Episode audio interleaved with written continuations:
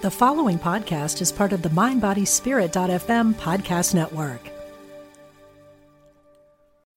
When you need mealtime inspiration, it's worth shopping Kroger, where you'll find over 30,000 mouth-watering choices that excite your inner foodie. And no matter what tasty choice you make, you'll enjoy our everyday low prices, plus extra ways to save, like digital coupons worth over $600 each week. You can also save up to $1 off per gallon at the pump with fuel points. More savings and more inspiring flavors make shopping Kroger worth it every time. Kroger, fresh for everyone. Fuel restrictions apply.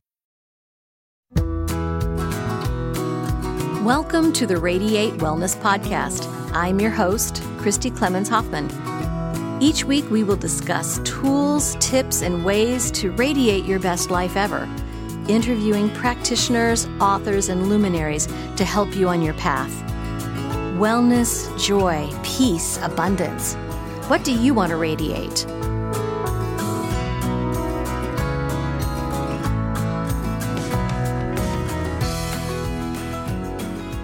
Hello and welcome to this episode of Radiate Wellness. Today we radiate oneness with Susan Plunkett, the author of The Wanderers on Earth, which is book 2 from the Mission from Venus trilogy. So this is a bit of a departure for this podcast to talk about a fiction book, but it's not really fiction though, not entirely.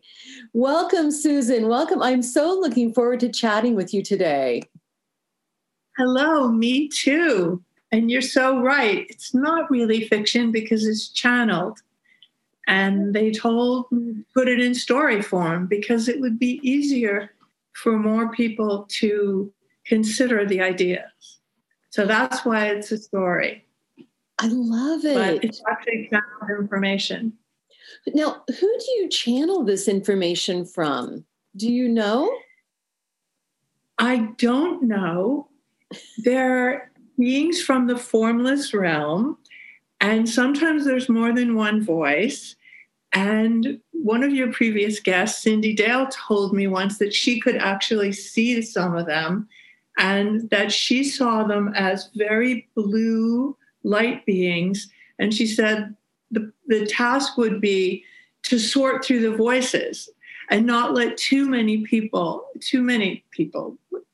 beings. They may never have been people because there are many kinds of beings who were never people who communicate with us. Not let them overwhelm your message. But I don't see them. I get a lot of downloads in the night when I'm dreaming. And then when I'm writing, I always write in the morning because this shaman that I work with, who's a daughter of an Australian Aborigine, told me to write in the morning because before the day clouds in, because I'm getting messages in the night. So I feel stuff kind of drop in through my receiver, my brain, which is my receiver. And I know that it didn't get generated in my brain. And then I write it. And then I rewrite it to make it more of a story, to connect up the information. Oh my goodness. Did it seem a bit overwhelmed? I'm sorry? I feel so lucky, but I'm just a scribe. Right. Did it feel overwhelming at all when you first started getting these messages and these downloads? Well, in the beginning, I blocked them. In 2010, a wonderful intuitive who's now crossed over told me, you're really a channel and it's taking a lot of your energy to block this. But I was afraid. I didn't want to let anything through. When I knew stuff, the one exception was because I'm also a clinical psychologist, a Jungian psychologist, in my office with clients. Even as a young psychologist in my 30s, if something would drop in, I would accept it as information for that person. But outside of my office, I never used it. And in 2010, when this intuitive said, you really should use it, I couldn't because I thought, what if the dark side comes in? What if Darth Vader comes in? I can't, So, but then in 2014, when Cyndi Dale, who you know and have interviewed beautifully as a sister, soul sister, told me, look, you're supposed to write. You're supposed to be a scribe, to take this information. You've been in many lifetimes, you've been a scribe, and they really want you to do this, your guides and my guides. So after resisting, I started to do it. Nice. And I'm now writing book 3 of the trilogy. But I stumbled with it when COVID started, because my brain was trying to compute what was happening on Earth and why it was happening. Like, what is happening? One bug to unite us all? I mean, how is this? You know, everybody's getting it everywhere. We're like not 6 degrees of separation. We're all equal. So I was trying to compute what was happening. And of course, because I live in New York City, in March and April, I was frightened of, like, are we all going to die? Because we had these big refrigerator trucks with 50 bodies per truck. But then everybody started accepting it and working together. And so, you know, then I was able to start writing again after my channel probably just got blocked from fear. Because when I'm afraid, I don't receive anything. Mm-hmm. So absolutely. I forgot what you asked me because I was blah, blah, blah. Susan, seriously, it's all good, because as you said, we're all connected and we're all one anyway. So all questions are really part of the bigger question. Yep. If you would like a little bit of confirmation, you've got a council working with you, a council that looks like maybe 5 or 7 beings, and they speak with one voice, as well as Saint Germain in there too. I don't know how, you're intuitive too. Oh, yes. Because I've been told actually about the council from the formless realm. I work with an Australian shaman, the daughter of an Australian Aborigine, and that's what she said. There's a council, you've known them many, many lifetimes. Long, long ago, and they're coming through. But I'm so delighted that you confirmed that, because you think sometimes, am I going crazy? But then I just go back to work, and it's okay. And I feel grounded when I'm writing. Wonderful. Well, and that's just it. Yes, there's all of these things at play, and they are quick to say that, remember that you're one of them. You're part of this council too. You just happen to be, this is your mission this time, right? But so many times we get so lost in who's talking with us and how special that is and how wonderful it is. We forget that we need to be focused here. Yeah. Right? Carry on in this body. Yeah, in this body. And so I feel like this mission that you're on to write these books is helpful for so many. And so let's go back to the books.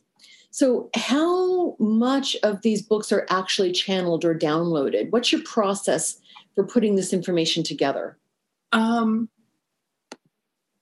It's all the facts are downloaded. But the story I've woven around it. For example, on the book 1, Mission from Venus, starts in Venus. And I've received channeled information from the Masters of Light that I believe to be true information. And they're teaching the Wanderers. The Wanderers, I have made up 8 characters. I mean, I assume I've made them up because I'm never sure, but I think that I'm making them up. And there are 4 pairs of twin flames, 2 from the Violet Planet, 2 from the Pleiades, 2 from inside Arcturus, the star Arcturus, and 2 from Venus. And they have answered the call. When the call went out across the universe, Earth's in need of love today. We want volunteers, but the challenge is that to help on Earth, to live there, you have to incarnate as human because there are laws governing Earth and who can come to Earth. And so you're going to have to give up all your fifth dimensional powers and incarnate as human infants and then wake up and remember who you are, that you are wanderers from a higher dimension there on a mission. So that part, the idea of wanderers came through, but the eight names that I gave them, well, with the exception of one, Sonam, that name, I believe is my name because I did a between life regression after my younger sister died at a young age. Too young, because I was not complete with her and I wanted to speak to her. So I did a life between life regression, and the life between life regression psychologist asked me my name when I was in that dimension. And I was like, my name. It was hard to talk because you communicate telepathically there, and he was bothering me by asking me stuff, but I did, and I was weeping the whole time, but I did manage to say to him when he said, "What do you look like?" And I didn't know. He said, "Look down," and I just saw a blue oval of light, and "What's your name?" And I said, "Sonam," and I never heard that word before. So one of the characters is Sonam, and that was given to me during that experience. The other names I think I made up, but maybe they told me in a dream, or I don't know what's made up and what's not. Right. You know? And they're beautiful names. Yeah. They're classic names. So Sonam, do you feel that character is a representation of you? Yeah, I feel she's extremely extroverted. I mean, now that I'm older, I'm more introverted and really appreciating the balance, because as we move through life, according to Jung, extroverts become more introverted, introverts become more, just in the service of becoming whole. That's one of the great marriages, to transform, to balance conscious and unconscious, to balance masculine and feminine, to balance introversion and extroversion. But I do think that Sonam, so when I'm writing Sonam, for example, her interaction, she has a cat named Mona, and I have two cats, or we have two cats. And she also has a lab, and I have a lab, Obi-Wan Kenobi. Her lab is named Shiva. So I put things to make the story move, which I don't believe were channeled, which I believe I live. And she lives when they come to Earth, they live in Greenwich Village, and that's where I live. But the other characters are not me.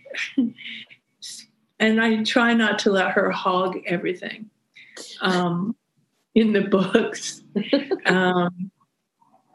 So, yeah, the other names, I'm not sure where they came from. Lovely. Or what the Violet Planet is. I never heard of the Violet Planet. I don't know what the Violet Planet is. That's just, okay, two from the Violet Planet. I don't know where that is or if it exists. It's not in our solar system, but then, somewhere. Would you like to hear something interesting? So, oh, yeah. Do you know the work of Dolores Cannon? No. Oh my goodness. Well, Dolores Cannon. She was a hypnotherapist who did past life regression and much more. I do her work, and she had written many books based on her work. One of which was the Three Waves of Volunteers, which is so much of your book. The call up for volunteers, the Dolores Cannon, yes. I know we're in the middle of an interview now, but I'll send you some information about her when we're finished. I would love to hear her experience. So what's interesting is that I do her work. I do this past life regression and then some, but I've had clients who've gone to the Violet Planet. Really? So it's a real place. Yeah, it's a real place. Oh. Yeah. And it's a higher consciousness, a much higher consciousness. Yeah, Sonam is from the Violet Planet. Oh my goodness. Sonam and Ativio are from the Violet Planet, and they're fifth dimensional beings who incarnated here. Isn't that amazing? So it is a real place. It is a real place. Yeah. Isn't that astounding? Yeah. So these wanderers, they responded to a call. What is that about? Why is the call out across the universe? Part of the information that I received that I didn't come from me because I had no idea of it is that this is an auspicious time on Earth. I think we all know that because we're ending a 75,000-year cycle, and that's an opportunity for humans to go to the fourth, to make the leap to the fourth dimensional consciousness, which is the consciousness of love for all beings as one. That's what we have to learn in the third dimension. But the Council of Nine, operating in Saturn's rings, had the feeling that not enough humans were going to make the jump with Earth into the fourth dimension. And they would have to spend another 75,000 years learning the lessons of the third dimension on a different planet that's still third dimensional. So they wanted beings to incarnate to help humans wake up to the truth of their divinity, that they are, that we are all divine and we are all connected, we are all one. And the more humans that could wake up, the more could enter the fourth dimension along with our planet. So they needed volunteers and higher dimensional beings from across the galaxies volunteered to train on Venus, Venus in the sixth dimension, not the third dimension as we perceive it, you know, with a sulfuric acid atmosphere, but Venus in the sixth dimension, which is habitable and beautiful. But of course, these are light beings and they can live anywhere, I guess. So they go there to train, and that's where the Masters of Light, Lord Lanto, Saint Germain,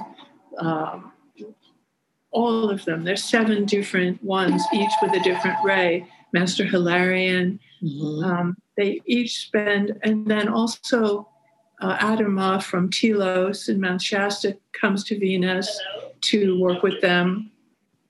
And they train. And the first book is about their training and their practice visits to Earth, where they're allowed to go through the quarantine to see Earth. And they come to New York City, to Washington Square Park, and they are disguised as humans for a visit, a practice visit, which is part of their training. And then there are various things that happen around New York City in the day that they're here. Then they go back to Venus and complete their training. In the end of the first book, they have to separate from their twin flames. They are incarnate, they are born on Earth. And the last part of that book is their separate births. One is born in Moscow, one is born in Cairo, one is born in Dublin, one is born, you'd think I'd know, anyway, eight in New York, New York, London, Moscow, Cairo, Mumbai. They're born all over the world, and they don't know that they're higher, from a higher dimension. But they know they're weird as they grow up. They start to understand they're a little bit weird. And then book two opens, they're 21. Oh, in the meantime, they've had to survive an attack by the Dark Lords of Orion, who don't want them to live because they don't want people to ascend on the path of light. They would like more people to be enslaved by them to travel on the dark path, which serves the Creator in its own way also. But so there's that battle for the dark path is about power, and the path of light is about love and connection. So they have to survive the Dark Lords. They will, in all three books, have to battle the Dark Lords. So this just feels so much like my life, Susan. You're probably a wanderer. I'm definitely a wanderer. So the people, the wanderers in your book, they make these realizations. They fight what they need to fight. They come into their own awakening. How uncomfortable is it for them? How do they manage that? Because I have a lot of people coming to me saying, I'm going through this awakening process. I feel like I'm losing my mind. Right. It's very confusing at first. But as they start to reunite with finally, in book two, the 8 friends who were training on Venus together, they find each other. And once they find each other, they have their group, their soul group, and they reunite with their twin friends, so they have support. And I think for the people that come to you, it's about support. You know, it's about a practice, their own meditation practice, their work with you, and then finding other like-minded people who are awakening, because many of you are awakening. Many of us are awakening. And what are we awakening to? The reality that we're divine, that we're each a spark of light, and all of our sparks make God. And that's all we have to know to go to the 4th dimension. Okay. Everybody knows that. Boom, you're there. Wow. This is so much my worldview and my cosmological view, I suppose you could say. Oh my gosh. So moving into the 4th dimension, what does that look like? How are things different? It's the consciousness of love. Life becomes easier, because I don't know if this is true, because I don't know if any of it's true or a big metaphor, but to move to the 4th dimension, one has to hold enough violet light. And the more violet light you hold, which is the light of divine love, then the more consciousness you have that we are all equal. Black, white, red, young, old, rich, poor, because we're all made of divinity and star stuff. We're all born from the heart of a dying red star. And our borrowed atoms are just that. We're just these borrowed groups of atoms put together, but we're all participating in this cosmic consciousness. We're all downloading consciousness from the same source, the divine. Mm-hmm. And, you know, this is not even so different from what Carl Jung said. In the old days, people talked about the unconscious or the collective unconscious as God. They just called it what it was, God. And we're all downloading from source. But a lot of us think it's coming from our own brain. But it's not coming from our own brain. It's coming from source. That's why if everything is coming from source, it's hard for me to know what I'm channeling and what I'm making up, because even what I'm making up is still coming from source. You know, the fact that I give Sonam a dog and 2 cats. I give her 1 cat. I have 2, but I only give her Mona. You have to draw the line somewhere, Susan.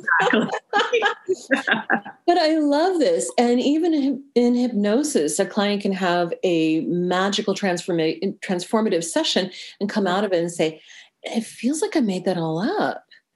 Well, first of all, I would say, well, do you feel like you could really make something like that up? But second of all, I really know and trust that the right side of our brain, which is the side that is connected to that consciousness, that greater consciousness, is also the side of our brain, the hemisphere that is responsible for imagination anyway. Yeah. And when I'm working with others to try to awaken their spiritual gifts, their psychic gifts, their intuitive gifts, you know, I always let them know, you know, there's always the thought, am I making this up? And my response is, if it's true, if it's helpful, if it's kind, if it's enlightening, Does it matter? Yeah. And anyway, it's all coming from, it doesn't matter because it's all coming from source. Yes. Because there is no, scientists now tell us, physicists now tell us, even neurosurgeons like Eben Alexander, who had the near-death experience, they tell us that the brain doesn't store anything. It's just a receiver. Consciousness is out there. So everything we're getting is we're pulling it in. Your own, everything is being pulled in by the receiver. It's the cloud. It is. The computer cloud is a metaphor for our cloud, which is God, which is the collective unconscious. Oh my God. So yeah, that's another thing you can say to your clients, like, hey, it's all coming from source. It's all coming from source. Yeah. That's what I say to myself when I get doubtful. Like, you know, that's why, you know, because if I really trusted, it probably wouldn't be a story or a trilogy. It would just be the facts. But because I'm like, I just need to say it as a story because they told me to say it as a story, whether it's the council told me or my person, whoever. But it's amazing that you mentioned this council because Carrie Henwood, this Australian shaman, daughter of an, this is exactly what she said. They're in the formless realm. They sit in council. You have sat in council with them before. You are here to be a scribe. You're a scribe. And that's what I think. I'm a scribe. Absolutely. I get the impression that you're like the away team as well. Yeah, here I am, like down here in the third dimension. The one who gets to swim in this energy, swim in this stuff and report back in a way. I love it. So, so you are obviously one of these wanderers, one of these volunteers. I know I am as well. But what are the risks for these higher dimensional beings? These ones who give us, big risks, right? Sure. So what do they risk in sending us here, or coming down to supervise, or coming down to see how it's going? What are the risks? To wake us up. What they risk is getting trapped in the third dimension for hundreds of thousands of years, minimum another 75,000 years. Because if you don't wake up, you just keep reincarnating in the third dimension. That's one risk. A bigger risk is that you get pulled onto the path of the dark side. The dark side is very seductive. The dark side, the light is, you advance on the path of light by service to others. The dark side, you advance by taking power over others. And people can be seduced into power. Money is power. Raw power is power, greed is power, selfishness is power. So the Dark Lords, they advance by enslaving people. I mean, ultimately, the most power you can take over a human, aside from dragging them onto the dark path and corrupting their value system, would be to take their life, to kill them. That's the ultimate power over the physical body. Still, the soul could be free. But if you're drawn onto the dark path and you invest in the dark path, then your values become, it's only what's good for me. It's the best stuff for me. It's how do I get ahead? I don't care. I'll get mine. I'll get ahead. I'll enslave others. It's just service to self. It's a divergent path, service to others and all beings, or service to self. And say a fifth dimensional light being incarnates here, and this is the risk that my characters are taking, and they get seduced by the dark side, who will try endlessly to seduce them, and dragged onto the dark path, then they could be stuck on the dark path for 75,000 years, 200,000 years, 6 million years. So it's a risk. Because once they're on the path of light in the higher dimension, they're on that path. But if you come back to the third dimension where you're still deciding what's your path, because there are two groups of people loosely on Earth right now. those in service to others, the helping professions and grocery store, were those in service to others. And then those in service only to self. I want mine, I want power, I want my money, and, you know. And to heck with everybody else. To heck with everybody else, yeah. Right, that I'm not worried. Come back to the third dimension, because you might not wake up. You might get enslaved by the dark side. Oh, my goodness. It seems there's so much of that service only to self side in the world right now. Yeah, but I think that will shift, because the guy that told me that I was a channel, the man who's now deceased, he told me at that same time in 2010, said in 200 to 400 years, will be paradise on this planet, paradise on Earth. Of course, it will be fully fourth dimensional. Mm-hmm. So yes, it will be paradise. And those people who cannot achieve fourth dimensional consciousness, cannot hold enough violet light, they will have to incarnate after they die on another planet that's still third dimensional. And they will have to go through all the struggles of the third dimension until they learn. You can have as many chances as you want. You're not given 3 chances and done. No. Take as long as you want, but this will prolong the pain, because the third dimension is painful. It's very painful. So it's good to wake up. It's good to wake up. Absolutely. So how do your characters in your trilogy wake up? They start having experiences or doing things, because each of my characters, I gave them they're all telepathic, of course. They all can transform into their light bodies. They all can apparate from place to place when they're awake, but they each have a unique power also. So even when they're children, they start to accidentally use their powers, and then they're told by a mother or a father or something, hey, don't do that when anybody else is around. For example, the little boy in Mumbai, his dad dies before he's born, and his mom has a garden, and he knows how much she loves it, so he doubles all the plants in her garden, because he's capable of doubling and multiplying like the fishes in the loaves. So she says, oh my God, don't let anybody know you do this. It could be dangerous for you.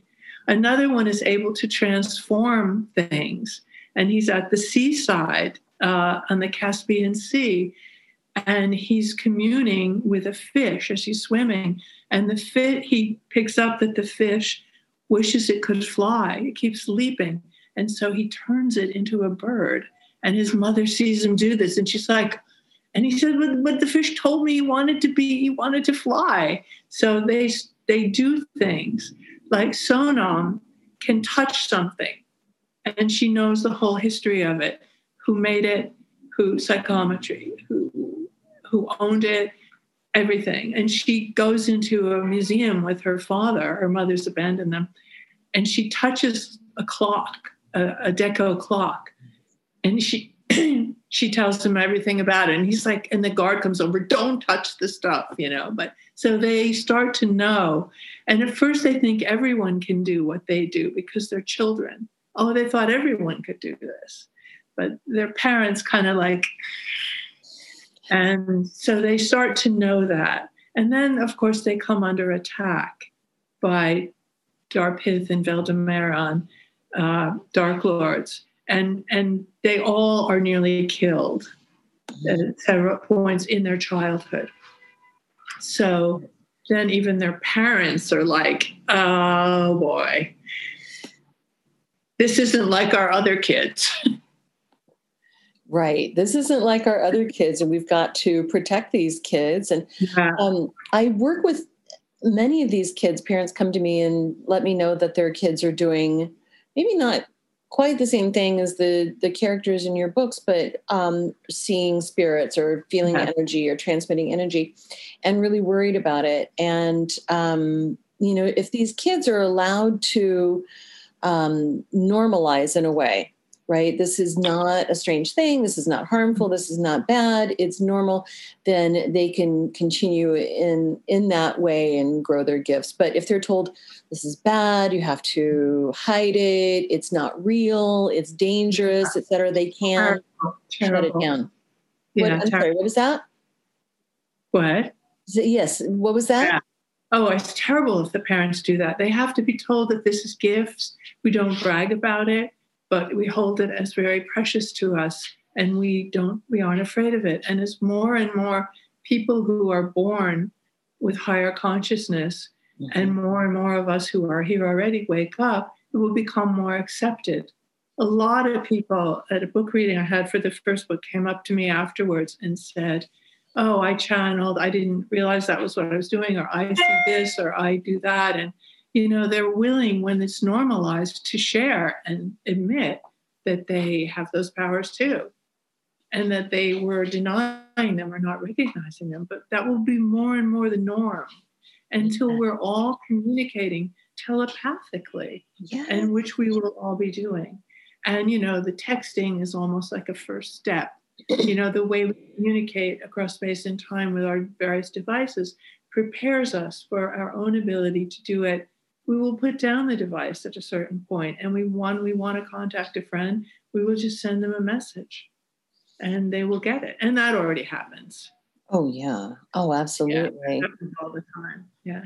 You know, in way back when I taught Sunday school in person, and I would see the kids come in before class, and they would build things with blocks during free play. And they would build things together without even talking. And the whole thing would have a story. It would be a whole structure that they built without even communicating. Because they're communicating telepathically or sensitively. Mm-hmm. With their energy. I mean, when Jesus of Nazareth walked on earth, he said, you will do this too. Everything that I do, you will too. You will heal the sick. You will help the dead rise. You will help the blind see. Mm-hmm. You know, and Cyndi Dale, for example, can do some of that healing with people. But, you know, I believe Jesus was a wanderer. You know, he was definitely coming from a higher dimension, and he was talking about fourth dimensional consciousness, preparing us, trying to prepare us that we are God. He was saying, you too are divine. I am not the only God. I am God. Yes, I am God, but you are God. But people couldn't hear that. It just seems so beyond belief, beyond capability. Yeah. Right? And then you have the church telling you, no, that in the early days, the only way is you come to church, you pay your tithes, you pay your indulgences. That's taking control, because, you know, it's full of light. And then the dark side gets involved with power and hierarchy, because the dark side works that way. They take a truth like God is love, and then they start with their power structures and hierarchies and tithes and control, because they knew in the early days that there was reincarnation. They knew that, and they shut it out of the writings to control us, you know, because then that's how the dark side gets in to corrupt the light. But it's all right, because everybody wakes up in the end, and the joy and the godhood of all beings is assured in the long run. We're all going home, back to source. And that's why we're so lonely, because we're really lonely for source. So how can we, in your opinion, how can we connect with source in this lifetime? Yeah. Service to others, meditation, prayer, self-love, which is important form of love, self-care, caring for our temple, but I think primarily service to others, the service you do for another, however, whatever form it takes. Yeah. whatever form that takes. Absolutely. And it can be service to others can be, you always have change in your pocket that you can give to a homeless person. It can be that you devote one day a week or one day a month to walking dogs at the shelter.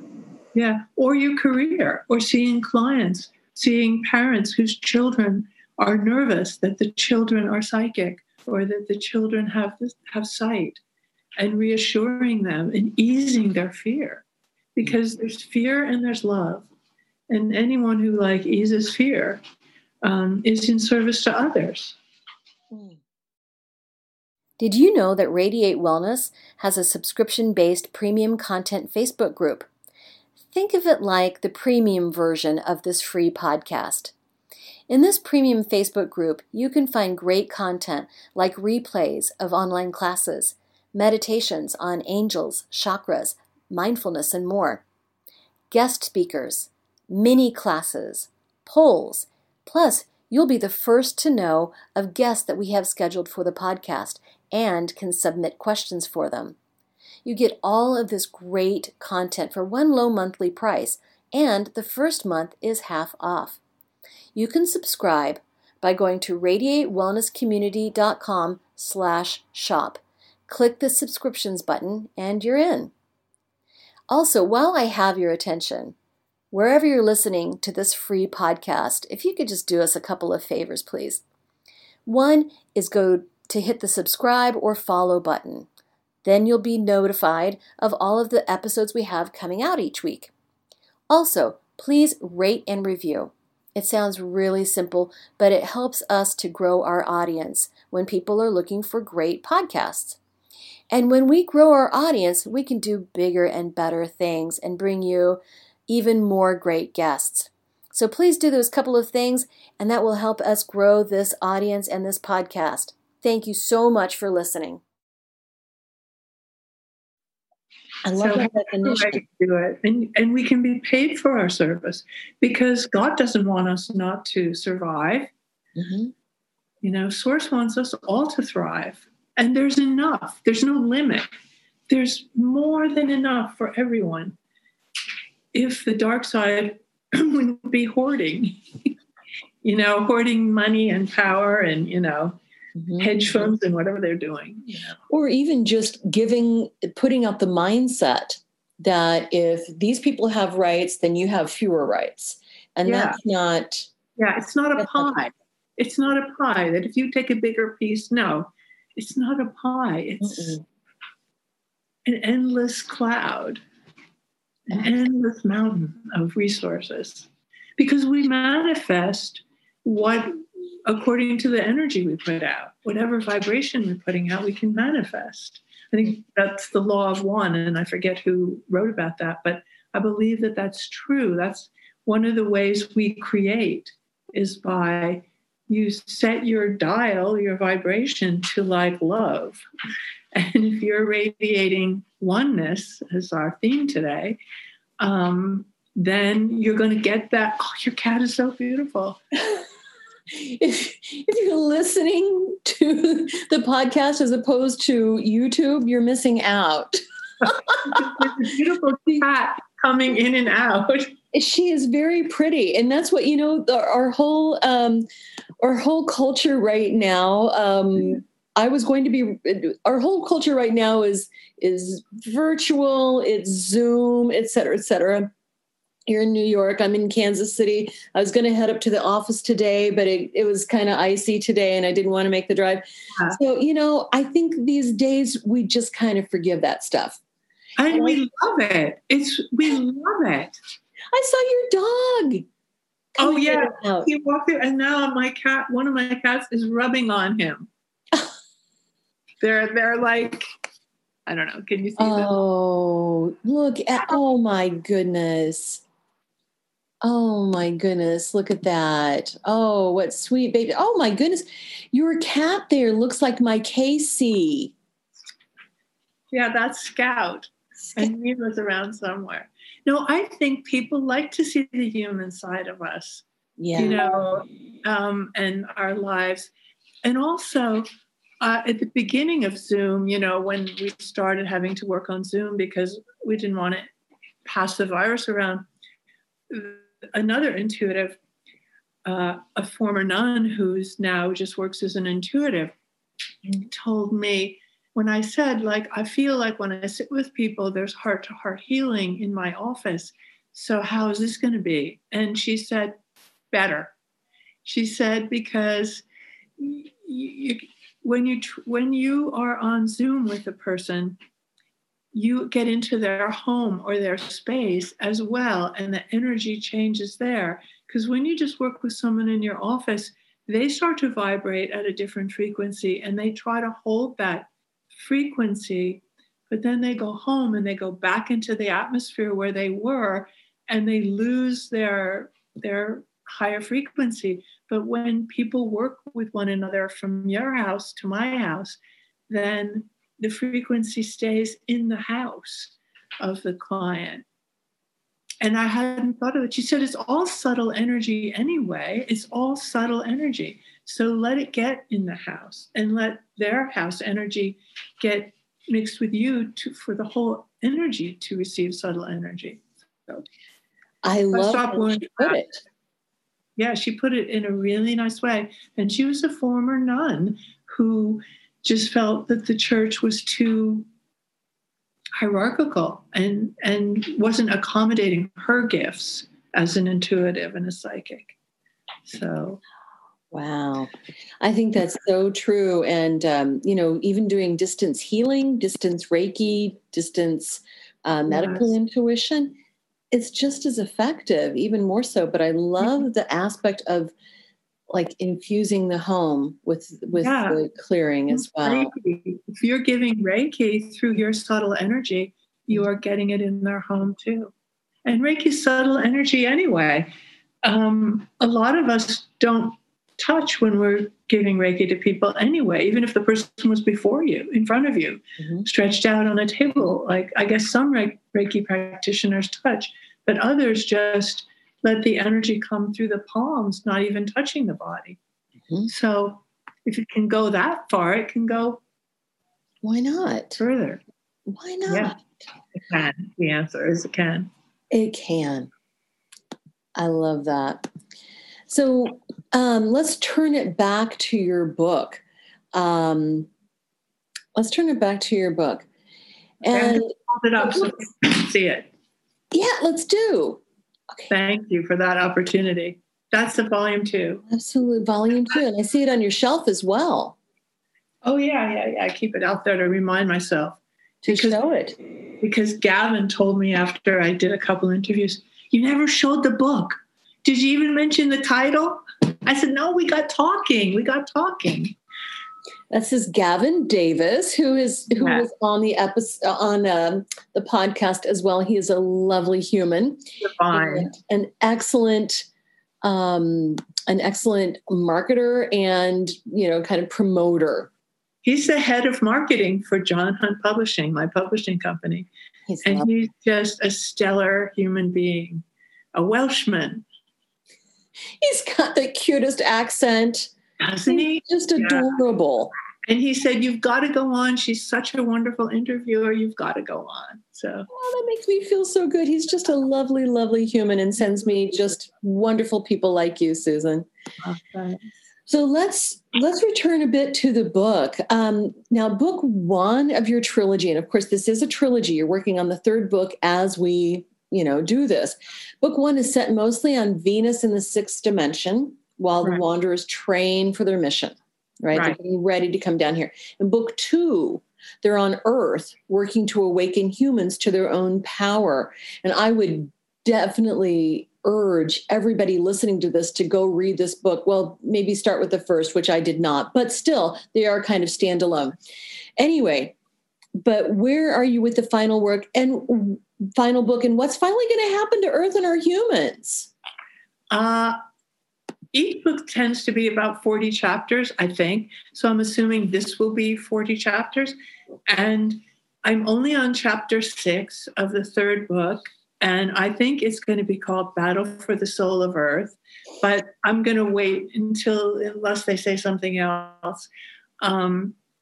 And so what's going to happen eventually, and I'm not sure how far in the future it will end. It could possibly end 200 years from now, but it will be paradise. I mean, it is going to be paradise, but there are some battles to be had. And that's what I'm writing now, the various battles and challenges that are going on Earth. And I'm on chapter 6. So in the early stages. So, but I already was told that each of the other books took me about a year. I was told this will take at least twice as long. So they came out in the first one came out in 2019. This one, Wanderers, will come out December 11th, in a couple weeks, on Amazon, and that's 2020. We're recording this toward the end of November, so it's going to come out after your book drops. But that's a great reason to go out and get it on Amazon, because it will be out. It will be out. That's fantastic. And the third one, I don't know, maybe 2022, and. So that's the whole process. Is the coronavirus in the new book? Is the tumultuous and crazy political year we've had this year in that book? Yeah. They're both in the book. Wow. And Black Lives Matter's in the book. Coronavirus is in the book. The battle between the dark and light politically is in the book. It's all in the book. It's all in the first 6 chapters. Wow. So, yeah. I'm interested to see how this all ends, Susan. You probably know, since you're intuitive. I mean, you know how Earth ends. I mean, you know, you mean the story. The story. Yeah. Yeah. But that's... Yeah, I'm interested too, because I don't know yet. I mean, I know generally, unless they change it, and I don't know if it's my will or thy will, that it be positive. If I'm bringing what an intuitive told me in 2010, that there will be paradise on Earth in 200-300 years, and that's why I think I'm going there, but maybe I'm not going there, because I will ultimately write what the council tells me, because I'm the scribe and they're my council. Right. What do you think their purpose is of channeling these books to you? I think they've probably channeled to me in other lifetimes. The shaman said, many times you've been a scribe. She said, I can see you writing with the quill, like in other lifetimes. So I think they want to help humanity. Sure. And these books are books of love and hope. They're books of oneness. And it's like I've said to you in the beginning, you know, maybe somebody could have said it in a sentence, but I'm taking 3 books, a trilogy, to give the same message. And the message is love everybody as one, because we are one. The message is oneness. We are one. We are the one. We are the one. We are God. And when you know that, you worry less. You worry less about all the rest of it. Like, I worry so much less, because in writing these books and channeling this information, I am happier and less neurotic as a person. It sounds very therapeutic. And of course, you're a psychologist. Yeah, yeah. So you would know. And I've done a lot of therapy myself for all my various, you know, struggles. But I am happier now at age 73. I just turned 73 in October. You are kidding me. No, I was born in 1947. Oh, my goodness. 15th, 1947. I'm a Libra. Annie. Yeah, I'm happier now than ever. Hello. Working from home. #. And she's so happy. She's so happy. They like it when we're around, because they like our energy.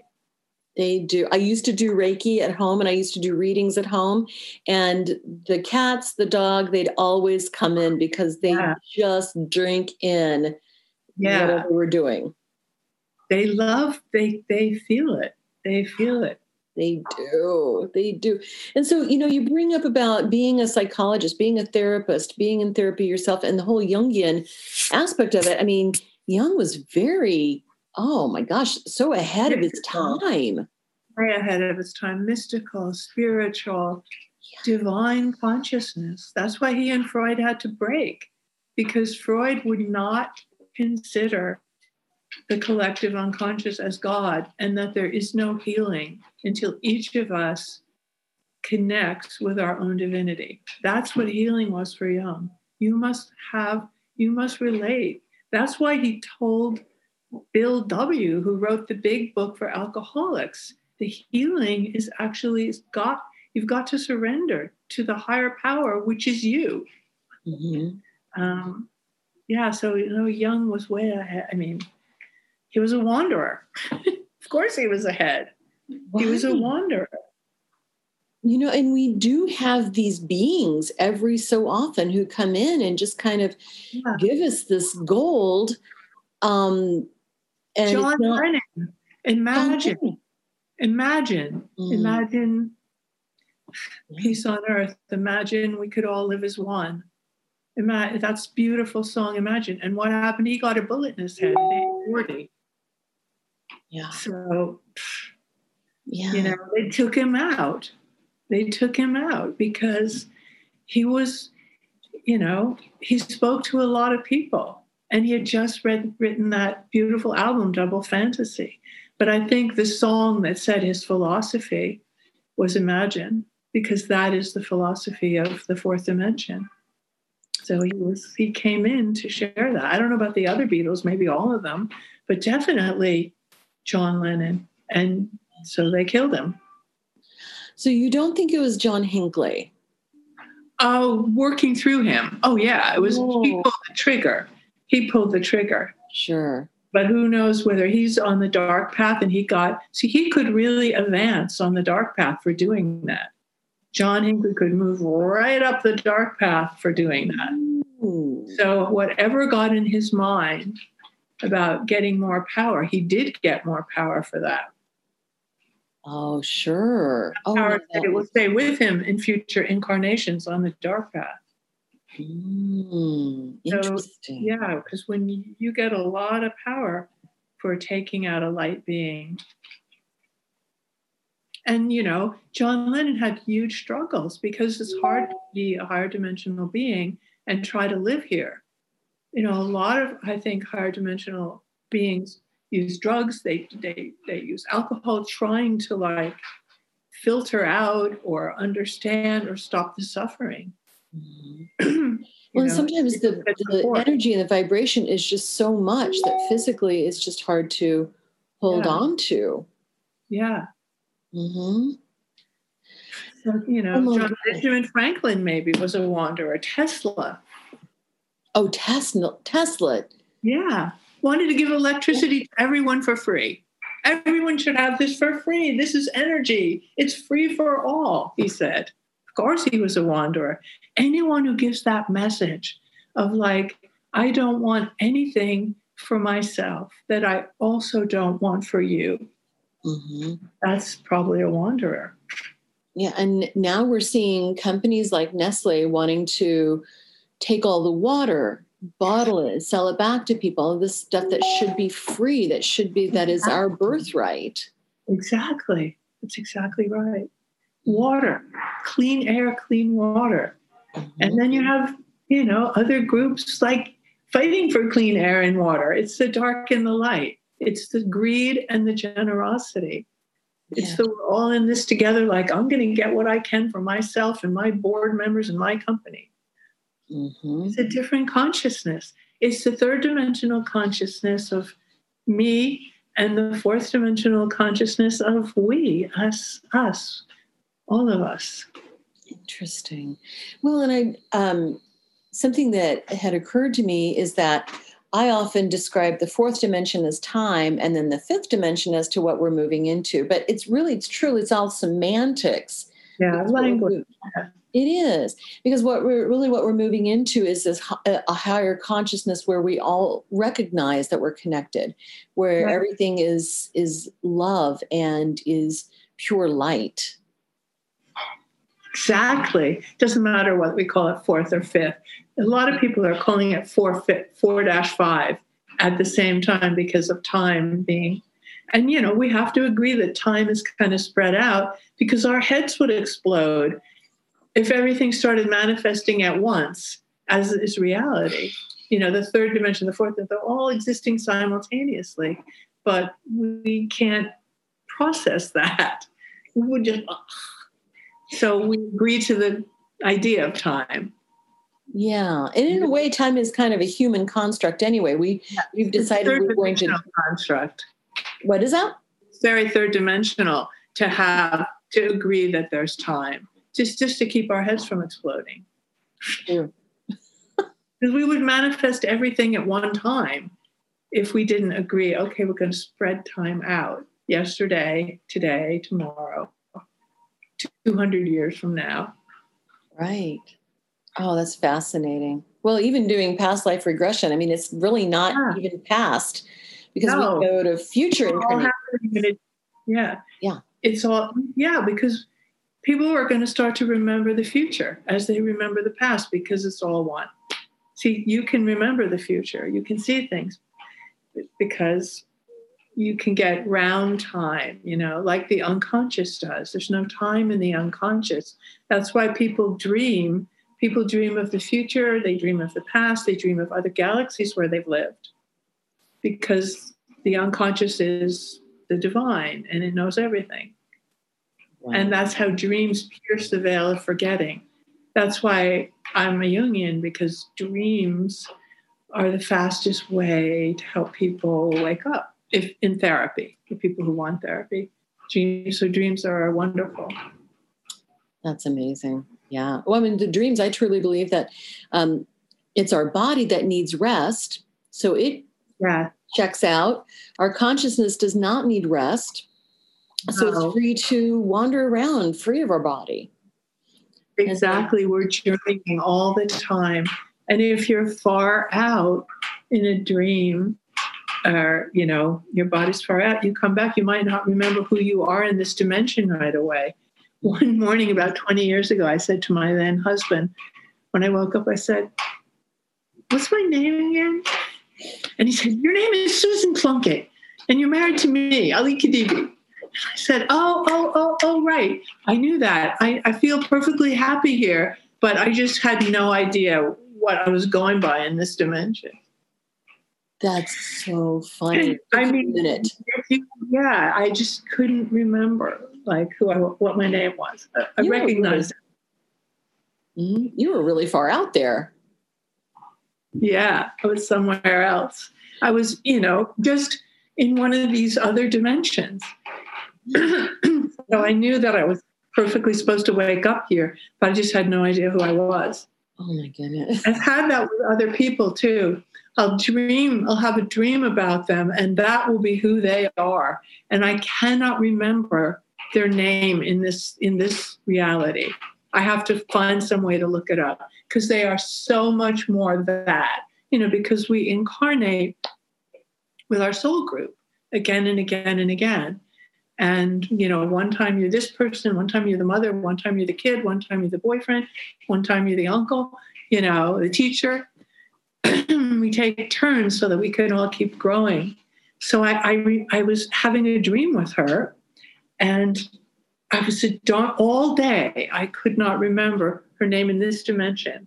I had to go rifling through stuff, looking for cards and stuff to see. And then I said, oh, right, in this dimension, she's Laura.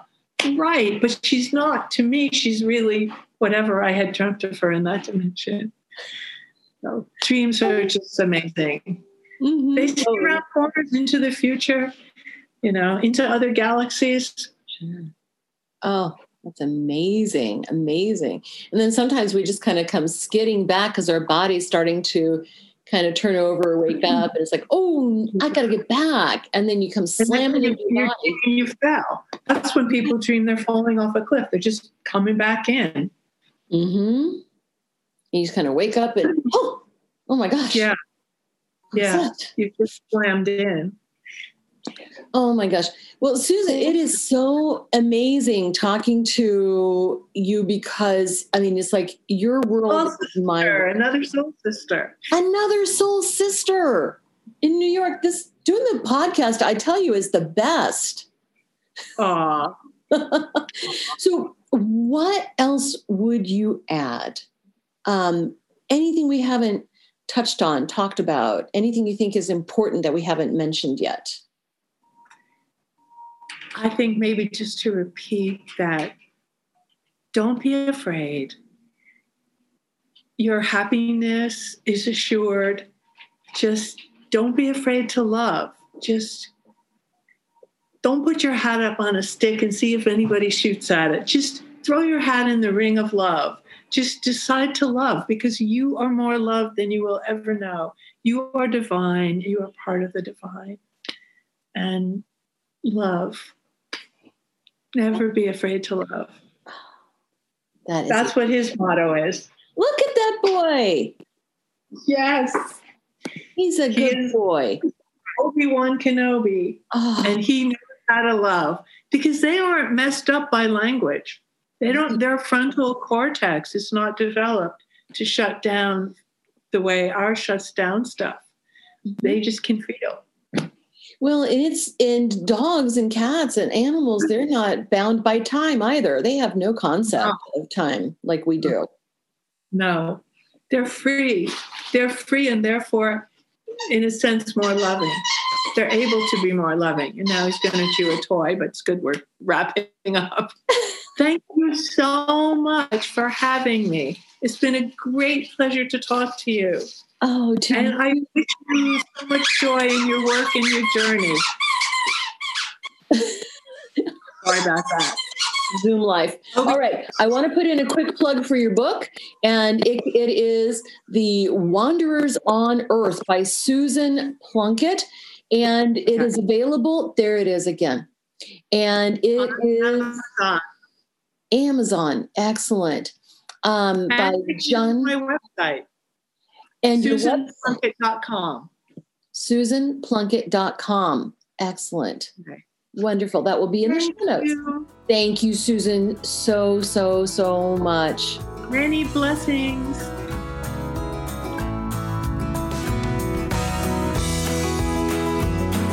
Radiate Wellness is a community of holistic and alternative healers and consultants based in the Kansas City area, dedicated to helping you create spiritual, energetic, and physical well-being. To learn more about our practitioners, services, classes, and events, or to schedule an appointment, visit us at radiatewellnesscommunity.com.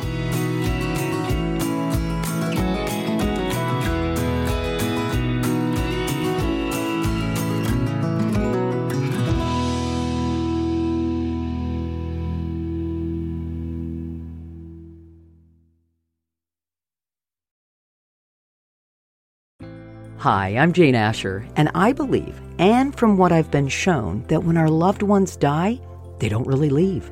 They just slip into the next room. On my podcast, I explore the bigger picture surrounding life on Earth and what follows when we do die.